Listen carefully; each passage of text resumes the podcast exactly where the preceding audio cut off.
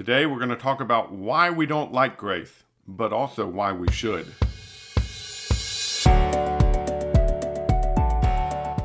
In our churches, we love to use big words. We obfuscate our pedagogy through superfluous grandiloquence, manifesting hubris instead of demureness. See what I mean? Inconceivable. While I might have a speech impediment, I certainly do not want to have a preach impediment. These get in the way of God's message reaching our hearts and minds. Let's dig through those big words and learn something incredible. Thank you for joining us again on Preach Impediments. This podcast is made possible by EdenHollow.com. And of course, we would love for you to go over there and check out the things happening with Eden Hollow. Thanks for joining me today on Preach Impediments, and we are going to have our last episode on the topic of grace, this very well known, oft talked about topic but probably a topic that is debated often and misunderstood even more. Often, when I'm trying to get to the bottom of what a word means, I like to try to put it in very practical terms because if I can't put it in practical terms, then I probably don't really understand what it means and what it's meant to mean by Scripture. And grace is one of those topics that I like to put in practical terms because I think when we do, we realize both what we love about a concept, but also what we are uncomfortable with when it comes to that same concept. Grace is a term we are uncomfortable with as people. Let me illustrate it in this way. Imagine you are in the local grocery store, whichever grocery store you prefer, and you've got your buggy or cart and you're pushing it down the aisle, grabbing things off the shelves as you need them and you happen to turn around the end cap of one of the aisles, and down at the other end of the new aisle you have turned onto is a mother and a son. You can't hear their words, but you can see the way the child is acting, and he is definitely acting out and bringing attention to himself. Well, you assume the child is asking for something on the shelves, which typically happens, and the mother has shook her head no. That's the response. And the child pulls his hand back and slaps his mom across the face. Now, what's your reaction to this story? Because I imagine if you're like most people, your reaction is not one of kindness or gentleness. Your reaction is that mama needs to put that boy in his place. And if she doesn't, I'm going to walk down there and put him in his place for her. We absolutely cannot stand the idea both of a woman being struck, but especially being struck by her own child. It is a an offensive concept to all of us. And so we look at that story and we think immediately justice needs to occur, that that child needs to be put in his place.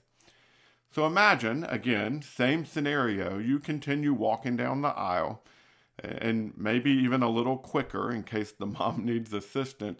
But as you get close to the scenario, to the woman and the child in question, you hear the mom tell the child, It's okay, son, let's go get some ice cream.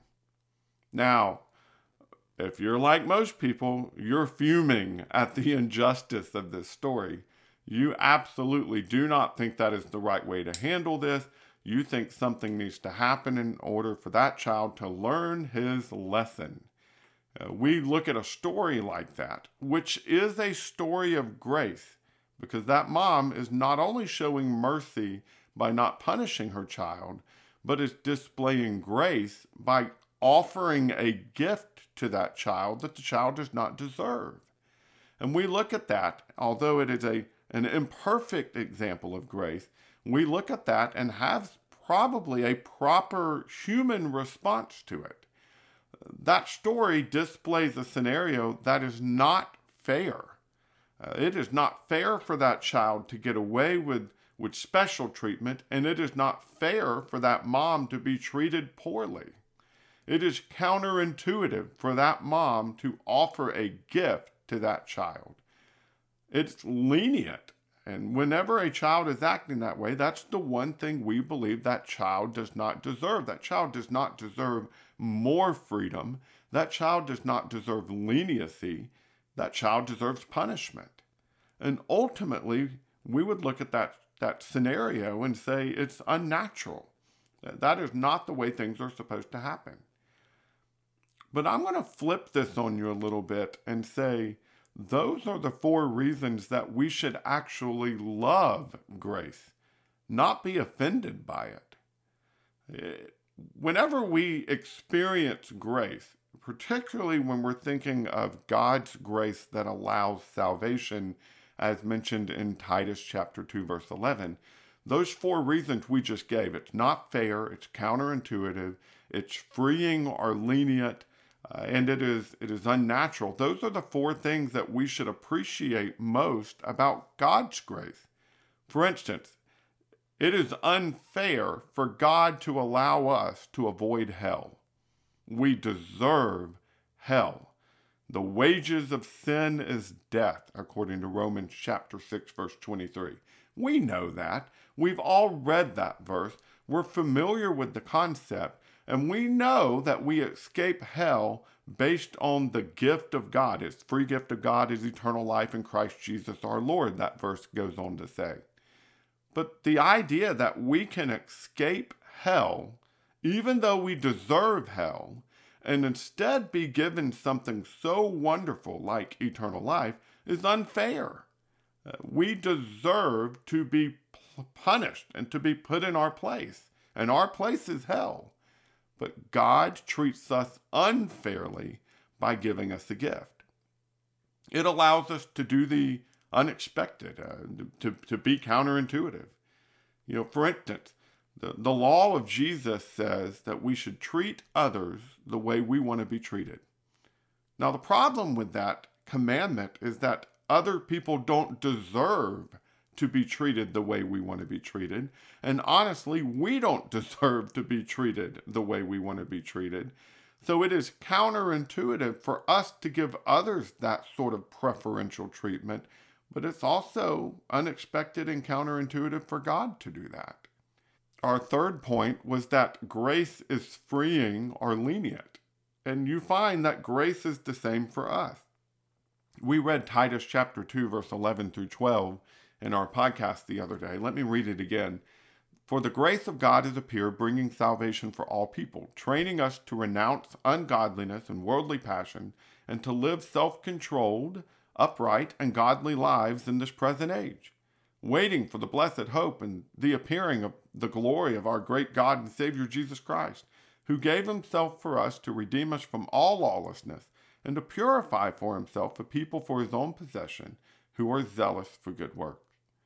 So here, what you find is the grace of God trains us and frees us to act in a certain way, to act in a an upright and a godly manner. It allows us to be like God, which goes back to our fourth point the idea that it is unnatural, it is supernatural, grace is. And so here we've got this idea of all the things that we find to be honestly the most offensive aspects of grace are also the most beneficial aspects of grace. The difference is we find them offensive when someone else receives grace, but we find them beneficial when we receive those benefits. And that, I think, is really the key why we sometimes love grace and why we sometimes despise grace. It's who the recipient of the grace is. We love grace when we receive it. We despise grace when we are either required to give it to others or when we see it given in a situation where we find it to be offensive or unfair. Ultimately, grace is unfair. None of us deserve it, but God gives it to all people if they're willing to receive it. I love the way Edwin ended his podcast the other day. That quote, grace never gives me permission to sin once I've turned to Jesus. It always gives me permission to turn back to Jesus once I've gone and sinned. That is the biblical idea of how we should understand grace. Let me read another passage to you. Hebrews chapter 12, starting in verse 14. Strive for peace with everyone, and for the holiness without which no one will see the Lord. See to it that no one fails to obtain the grace of God, that no, quote, root of bitterness, end quote, springs up and causes trouble, and by it many become defiled that no one is sexually immoral or unholy like Esau, who sold his birthright for a single meal. For you know that afterward, when he desired to inherit the blessing, he was rejected, for he found no chance to repent, though he sought it with tears. You see, the reason why we don't like the scenario that I described at the beginning of today's podcast, that little boy who is offered ice cream instead of punishment, is because we think that if he's given ice cream, he's going to grow up to be a brat. It is going to reinforce bad decisions. It is going to cause that child to honestly turn into a, a rotten adult. And so we see that and we think, oh, that is awful. That's bad. That's not going to work. Except, did you notice back in Titus 2? Grace is supposed to train us. And if you'll notice here in Hebrews 12, that we should not fail to obtain the grace of God because it allows us to strive for peace and strive for holiness and to prevent bitterness between us and others. It allows us to live holy lives and to live with purity. Grace, when we truly understand it, allows us to, to grow, to change, to be different, to be better than we were. And that's why we strive for the grace of God. That's why we should make sure that no one fails to obtain the grace of God. Let me go back to our original scenario and add a little background to the story. Honestly, we, we hear that story and we think of probably just a very typical rotten little child and doting mother. But what if the scenario was changed somewhat? What if this was a child who had been adopted out of an abusive home. And this mother is growing her relationship with this battered and broken child, and the mother is trying to help.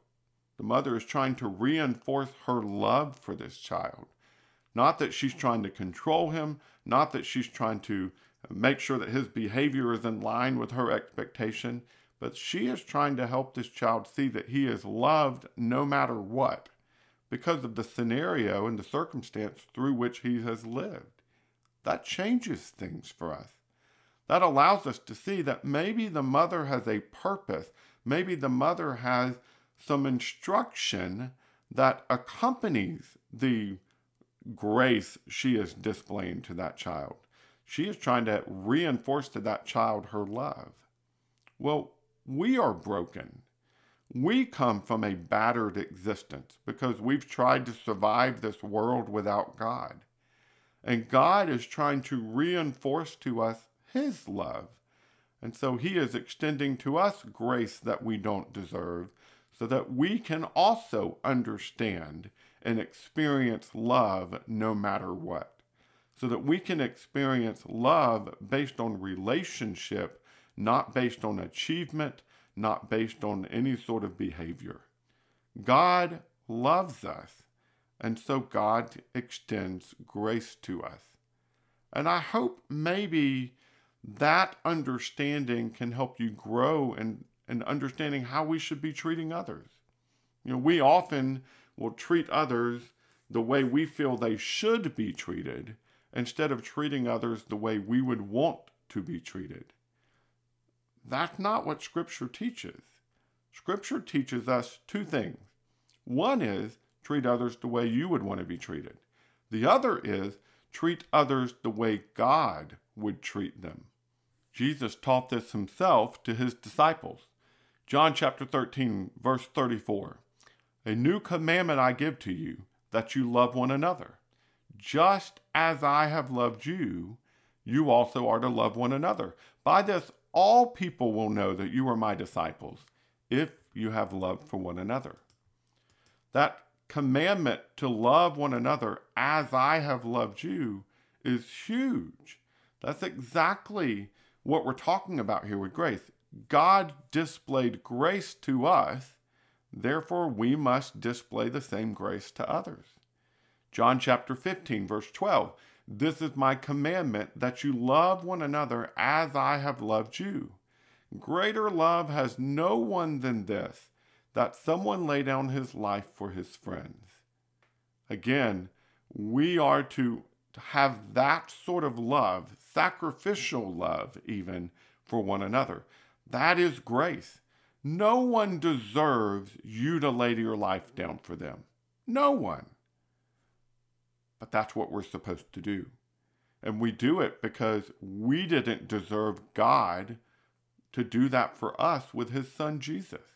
We did not deserve Jesus' death, but he gave it because he loves us. He displayed his gift, his grace toward us because he loved us and we should do the same for other people.